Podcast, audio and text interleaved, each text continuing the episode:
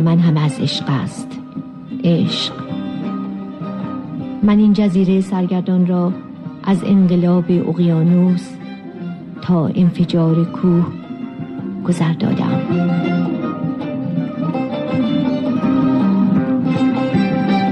زن در جهان ما برنامه از میمی حکمت.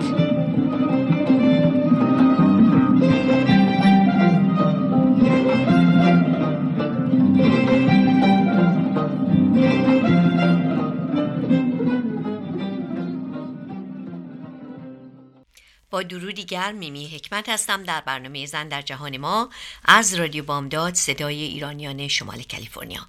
به این برنامه خوش آمدید. دوستان عزیز برنامه امروز مصاحبه است با بانویی که رشته تحصیلی و موضوع تدریسشون بسیار جالبه و حرفهاشون شنیدنی. بانویی که در رشته فیزیک و ستاره شناسی تدریس می‌کنند و اطلاعات وسیعی در این زمینه دارند. ایشان خانم مریم شیوا هستند که مهمان عزیز ما در این هفته می باشند و اطلاعات خودشون در ارتباط با ستاره شناسی در اختیار ما و شنوندگان عزیز رادیو می گذارند. و اما بیوگرافی مختصری از ایشون مریم شیوا در تهران متولد می شود.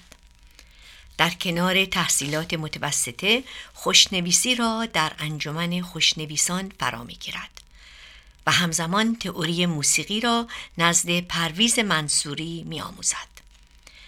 تحصیلات عالی خود را در رشته فیزیک در دانشگاه شریف به پایان می رساند و در کنار آن با علاقه وافرش به موسیقی در محضر استاد حشمت سنجری نواختن ویولون را فرا می گیرد و همزمان زبان فرانسه را نیز می آموزد. پس از اخذ لیسانس از دانشگاه شریف فوق لیسانسش را در همان رشته از دانشگاه گیلان به اتمام میرساند که عنوان تزش هم تونل زنی کوانتومی است مریم شیوا در سال 2002 به آمریکا و ایالت کالیفرنیا مهاجرت می کند و در حال حاضر مدرس فیزیک و ستاره شناسی که بخشی از فیزیک می باشد. او در کالج سیرا کالج و امریکن ریور کالج تدریس می کند. به موسیقی گوش می کنیم و با شما خواهیم بود. موسیقی امروز به ناب تقاضای خانم شیوا گلچین زیبایی است از آهنگ های ماندگار استاد شجریان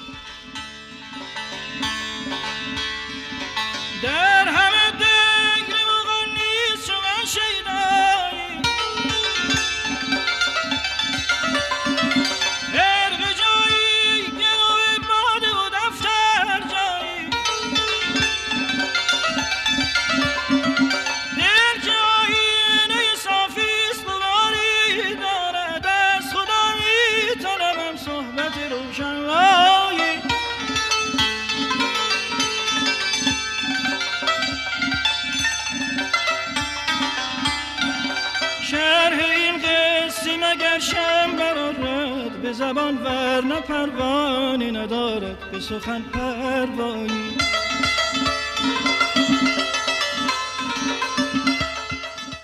با شما هستم و مهمان عزیزمون خانم شیوا.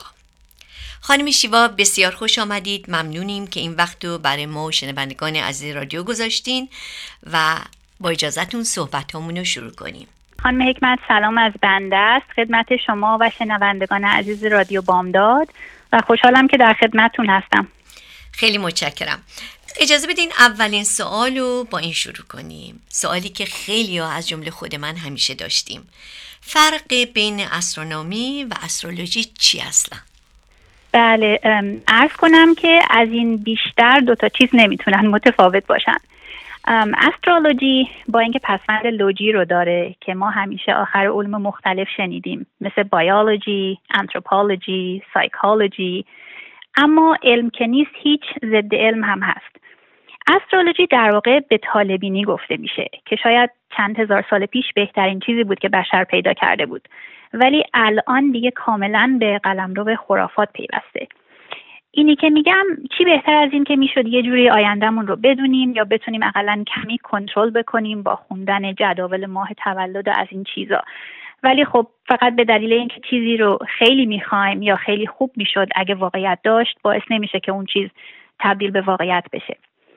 اما از طرف دیگه استرونومی علم ستاره شناسی هست. و وقتی که میگیم علم این یعنی چی؟ این یعنی اینکه در یافتن جواب به سوال هامون از روش علمی استفاده می‌کنیم. در واقع هر چیزی که درش از روش علمی استفاده بکنیم میشه علم. علم یک روش هست.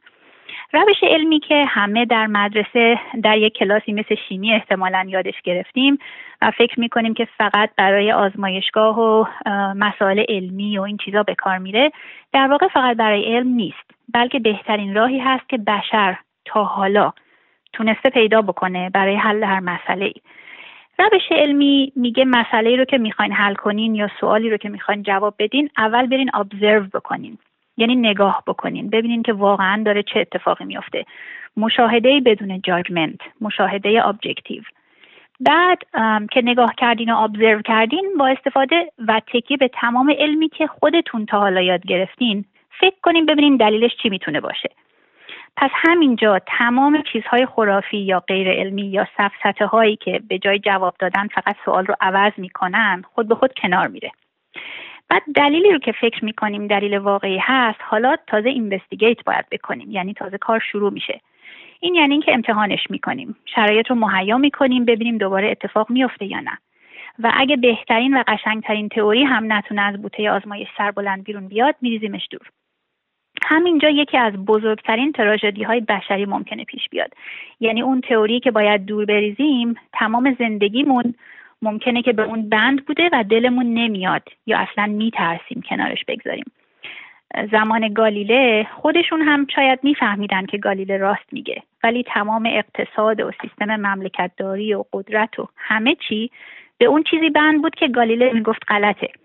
و گالیله رفت زندان و تازه شانس آورد که مثل بعضی های دیگه مجازات شدیدتری در انتظارش نبود. کوپرنیک هم. اینها تمام نام هایی هست که تو، توی علم ستاره شناسی ما باهاشون برخورد می‌کنیم. کوپرنیک هم به همین دلیل مهمترین کشف زندگیش و مهمترین کشف اون دوران رو که این بود که زمینه که به دور خورشید میچرخه نه اینکه خورشید به دور زمین بچرخه. این رو از ترسش منتشر نکرد تا لحظه که دیگه در بستر مرگ بود. خلاصه اینکه روش علمی ساده هست ولی آسون نیست. به قول معروف آسان نمود اول ولی افتاد مشکل ها و اندیشمندان دنیا خیلی زود فهمیدن که به قول حافظ گوش نامحرم نباشد جای پیغام سروش. سخن سربسته گوی از این چیزا. خلاصه اگه برای جواب دادن به سوال هامون از این روش علمی استفاده بکنیم می‌رسیم به استرانومی ولی اگه از خرافات استفاده بکنیم می‌رسیم به استرالوجی ضمنا اینو می‌خوام بگم که خرافات خیلی چیز خطرناکی هست. در ظاهر شاید یک خوندن جدول طالبینی یا هوروسکوپ یا گرفتن یک فال قهوه خیلی بیآزار به نظر برسه. ولی در واقع پیامی که میده اینه که لازم نیست همه چیز به عقل جور در بیاد.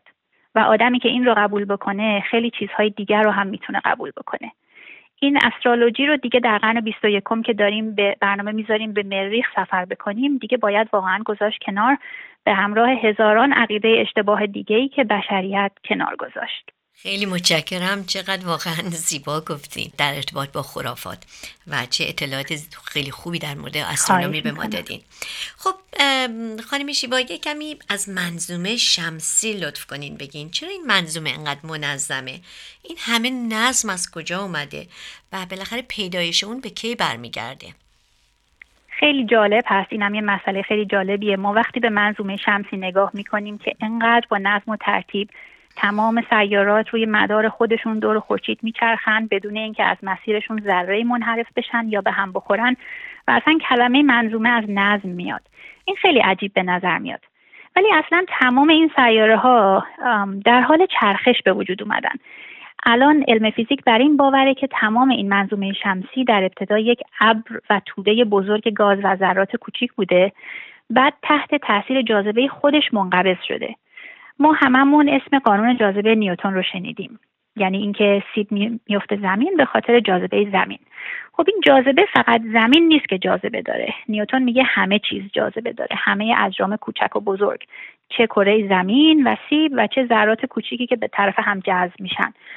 حالا ضمنا طبق قوانین فیزیک وقتی جسمی در حال چرخش هست اگه منقبض بشه چرخشش تندتر میشه. اینو ما واقعا همه دیدیم. مثل یک کسی که پاتیناژ روی یخ می‌کنه. اگر در المپیک زمستانی دیده باشین اینایی که دارن روی روی یخ چرخ می‌زنن وقتی می‌خوان تندتر بچرخن بازوهاشون رو جمع می‌کنن. و برعکس وقتی که بازوهاشون رو باز می‌کنن و تمام قد میشن چرخششون کنتر میشه. این یک قانون فیزیکه.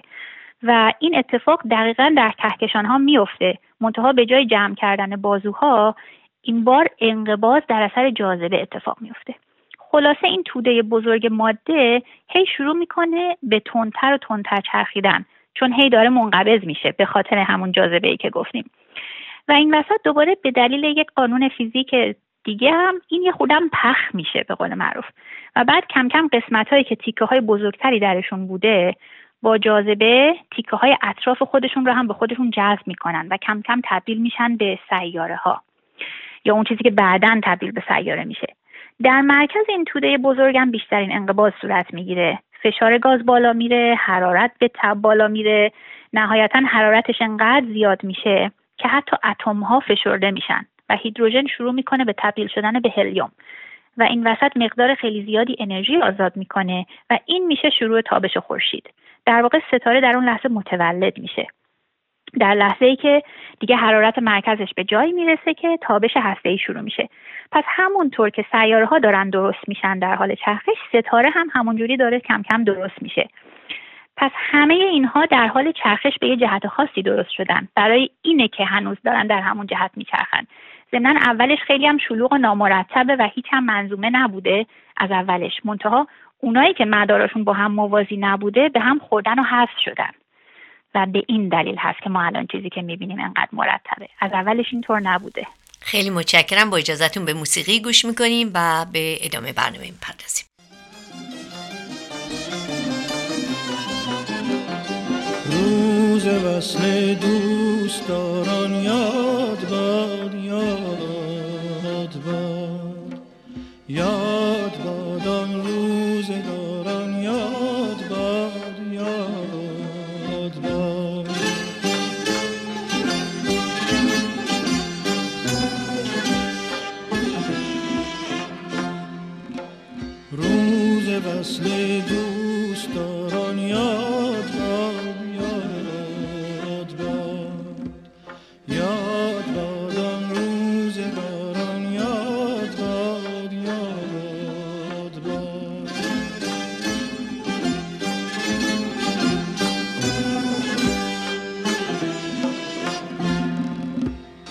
خب خانم شیوا داشتین در مورد منظومه شمسی صحبت می‌کردین. لطف کنین بگین که به این پیدایش این به کی برمیگرده و سوال بعدی رو هم ادغام کنم با این که آیا منظومه شمسی به دوری چیزی خودش میچرخه؟ بفرمایید خواهش می‌کنم. حتما. این برمیگرده به چهار و نیم میلیارد سال پیش. میلیون نه میلیارد.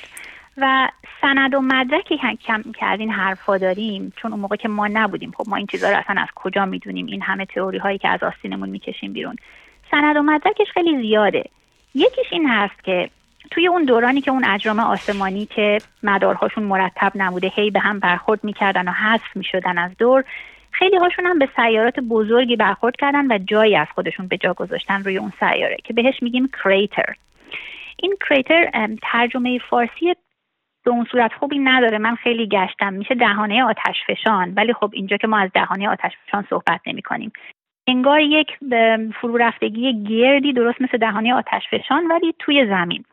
این جایی هست که اون جرم آسمانی خورده مثلا. بهش میگیم کریتر اگه شما به ماه نگاه بکنین با تلسکوپ یا به عکسای ماه نگاه بکنین می‌بینین که این کریترها مثل آبله روی صورت ماه رو پر کردن.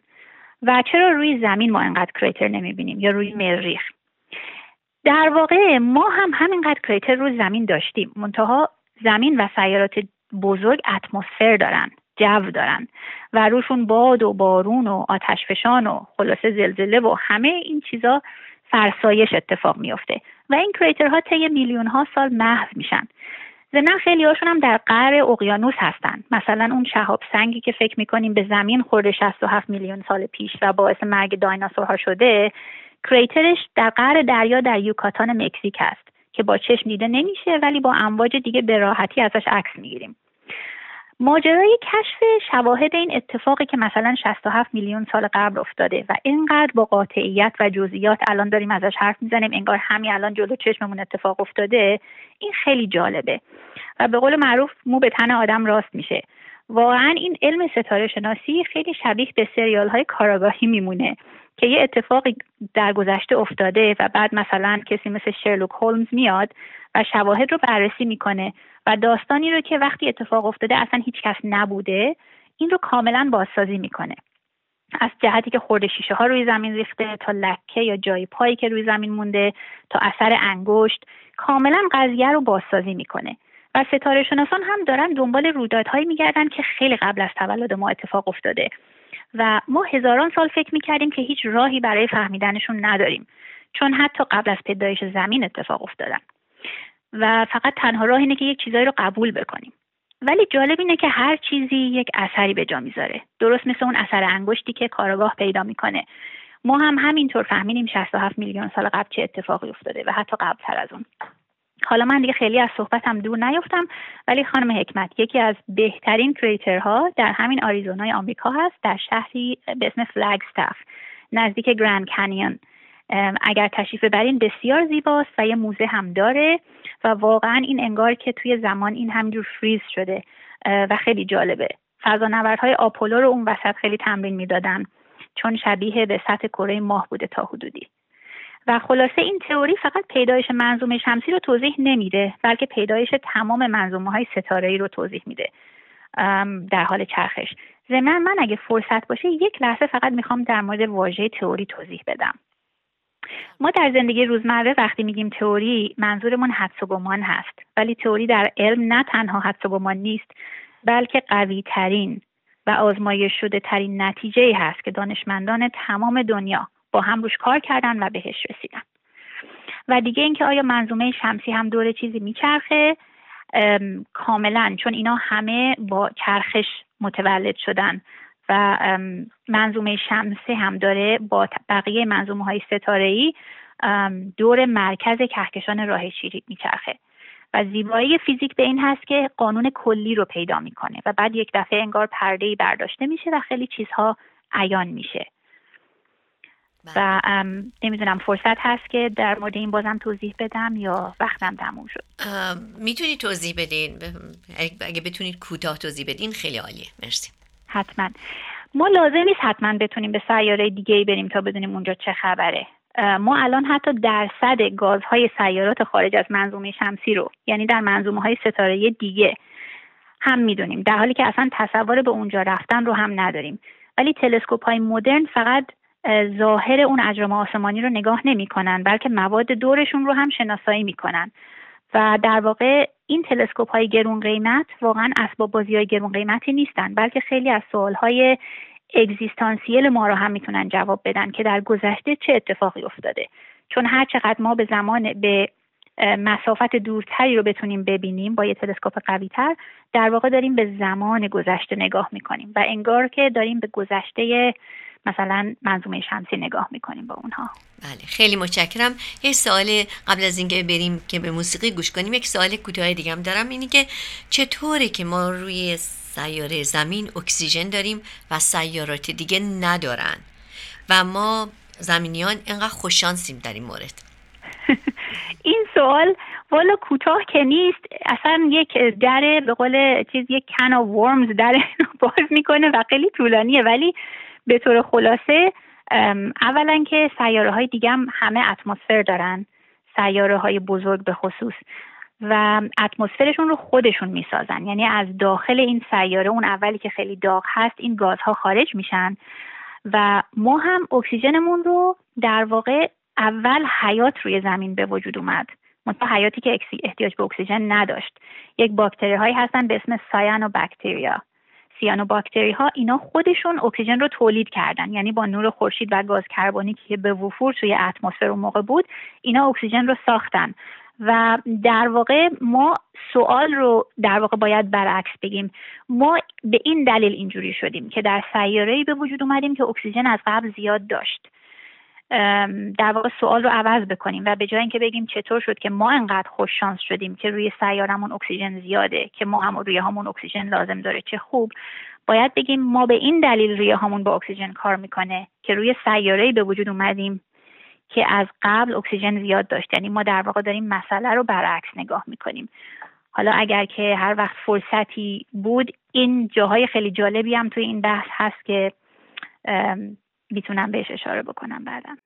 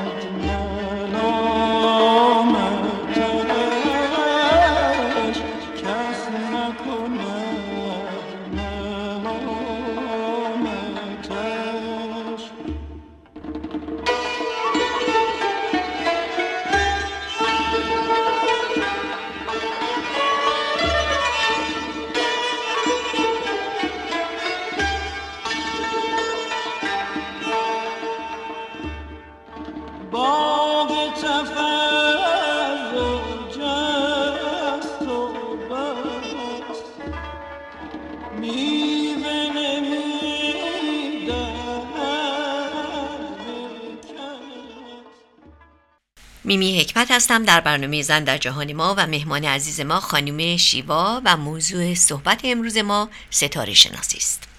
خب خانم شیوا سوال بعدی که مایلم ازتون بپرسم اینه که آیا سیاره ما یه تافته جدا بافته است؟ و بقیه سیارات متفاوته؟ یا اینکه ما به هم مربوطیم؟ و با مطالعه و تحقیق در مورد اونا از گذشته آینده زمین و بقیه بیشتر میاموزیم یا نه؟ و آیا تحولی در اونها وجود داره که باعث تحول دیگرگونی در زمینم بشه؟ بفرمایید. اینم خیلی سوال جالبیه. این تئوری پیدایش سیاره‌ای که خدمتتون گفتم که یک توده بزرگ گازی هست و این میچرخه و بعد خود پخ میشه و اینا این رو هم داره در واقع توضیح میده. تمام این سیاره ها از یک توده ماده به وجود اومدن و اگه امروز انقدر متفاوت هستن که بعضیاشون داغ داغ و بعضیاشون سرد سرد این به دلیل اینه که اندازه هاشون و محلشون از نظر دوری نزدیکی به خورشید متفاوته. خب اگه نزدیک به خورشید باشه داغتره دورتر از خورشید باشه سردتره اینو می‌دونیم ولی این تنها دلیل نیست. اندازه سیاره ها در واقع این داستان رو داره اندازه این سیاره می نویسه چون سیاره که خیلی بزرگه اینا همشون اولی که به وجود میان درونشون خیلی داغه. اما سیاره که بزرگتره حرارت درونیش رو بیشتر نگه میداره. درست مثل مثال بزنیم مثلا مثل یک سیب زمینی پخته ای که خیلی داغه و اینو ما از فردر میاریم و می‌ذاریم روی پیشخونه آشپزخونه و این روی سطحش خنک میشه اما درونش داغ میمونه. و هرچی کوچیکتر باشه زودتر این داغی درونش رو از دست میده. و این حرارت درونی سیاره ها در واقع زندگی ایناست چون باعث میشه که اینا فعالیت آتش بشانی داشته باشن. همراه با فعالیت آتشفشانی گازهای زیادی ازشون میاد بیرون بعد دور این سیاره رو می‌گیره مثل یه پتویی در واقع به خاطر جاذبه میمونه. حالا هرچی این سیاره بزرگتر باشه نه تنها اتمسفر بهتری برای خودش اینجوری ایجاد می‌کنه بعد بلکه این اتمسفر رو با جاذبه خودش ضمنا نگه میداره. و خیلی چیزای جالب دیگه هم اتفاق میفته مثلا به خاطر این حرارت درونی هست که کره زمین این قطب مغناطیسیش رو داره که همه همیشه شنیدیم که پرنده های مهاجر از مغناطیس زمین استفاده می‌کنن و مهاجرت می‌کنن. اما در واقع این مغناطیس زمین که به خاطر حرارت درونی زمین به وجود اومده خیلی رول مهمتری داره. اصلا حیات روی زمین بدون این به وجود نمی اومد چون اشعه های مرگبار خورشید اون وقت نمی‌تونستن یعنی اصلا حیاتی به وجود نمی اومد و خلاصه این داستان رو داره سایز این سیاره ها می نویسه مریخ که از زمین یه خورده کوچیکتره یک کمی هم دورتره ولی به حال همسایه ما هست. این مقداری از حرارت درونی و اتمسفرش رو از دست داده. برای همین مطالعه مریخ برای ما مثل نگاه کردن به آینده خیلی دور زمین میمونه. وقتی که حرارت درونیمون رو کمی از دست دادیم یا اتمسفرمون رو از دست دادیم.